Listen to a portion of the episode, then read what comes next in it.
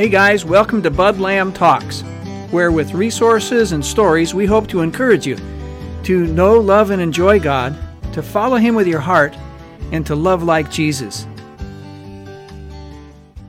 The title of this podcast episode is Aging Well and is taken from page 99 in my book, Chasing the Sage. And the, the big idea is that none of the qualities of the Christian or the sage life can be learned in a book. Something more like an apprenticeship is required. Uh, being around someone who, out of years of devoted discipline, shows us by his or her entire behavior of what it is. Moments of verbal instruction will certainly occur, but, but mostly an apprentice acquires skill by daily intimate association with a master, picking up subtle but absolutely essential things such as timing and rhythm and touch. The Apostle Paul says, Follow my example as I follow the example of Christ, from 1 Corinthians 11, verse 1. And listen to how the Master Paul speaks to us. Paul, this sage through the centuries, he says, As long as I'm alive in this body, there is good work for me to do. If I had to choose right now, I hardly know which I'd choose. Hard choice. The desire to break camp here and be with Christ is powerful.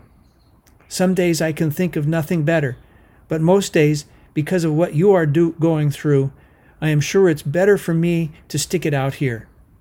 So I plan to be around for a while, companion to you in, in your growth, and joy in this life of trusting it God, the man that continues. You can start look, looking forward to a great reunion, but when I come to visit you again, we'll be praising Christ, enjoying each other. That's from Philippians verses uh, chapter 1 verses 22 and 23 from the message version by the old sage uh, Eugene Peterson. Christ just leaks right out of Paul. It happens effortlessly because Paul has let go of ambition for notoriety or to have the spotlight. Paul is just as pleased as you look back on Philippians 1 22 and 23 Paul is just as pleased to see the young, the misguided, or those with impure motives proclaim Jesus' way.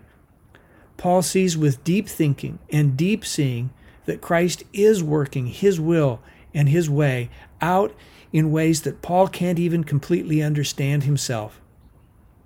The sage lives a life out of trust, not the ambition for trust, but a life of demonstrated trust. And the challenge here is simply this to become what we believe. This transformation requires a long apprenticeship, which, out of necessity, requires a measure of suffering. Reading the books that Paul has written, understanding the price that he paid to know and follow Christ in this way, provides a keen insight for us. We're looking for someone to follow, and countless times Paul tells Timothy, Be imitators of me as I imitate Christ. 1 Corinthians 11 1. He tells his beloved Philippians, What you have learned and received and heard and seen in me, practice these things, and the peace of God will be with you. Philippians 4 9. Chasing the sage, we call no attention to ourselves. At all times, we point people to Christ. Paul is no longer looking for the approval of others, and he knows that he's playing to a stadium filled with an audience of one. For me, Bud, it is such a long and painful apprenticeship. This desire for the spotlight or to be seen or noticed or for people to say, wow, he is so strong, and yet, yet the Lord is faithful to continue to help me in this apprenticeship. No, the qualities of this sage life are not learned in a book but through a long and difficult apprenticeship. It's well worth the journey. Well, that about wraps it up. Thanks for tuning in for today's podcast. Don't forget to subscribe and share it with a friend. And for more information about who we are and what we do, check us out at budlam.com. So let's get after it now with all we've got. Take care.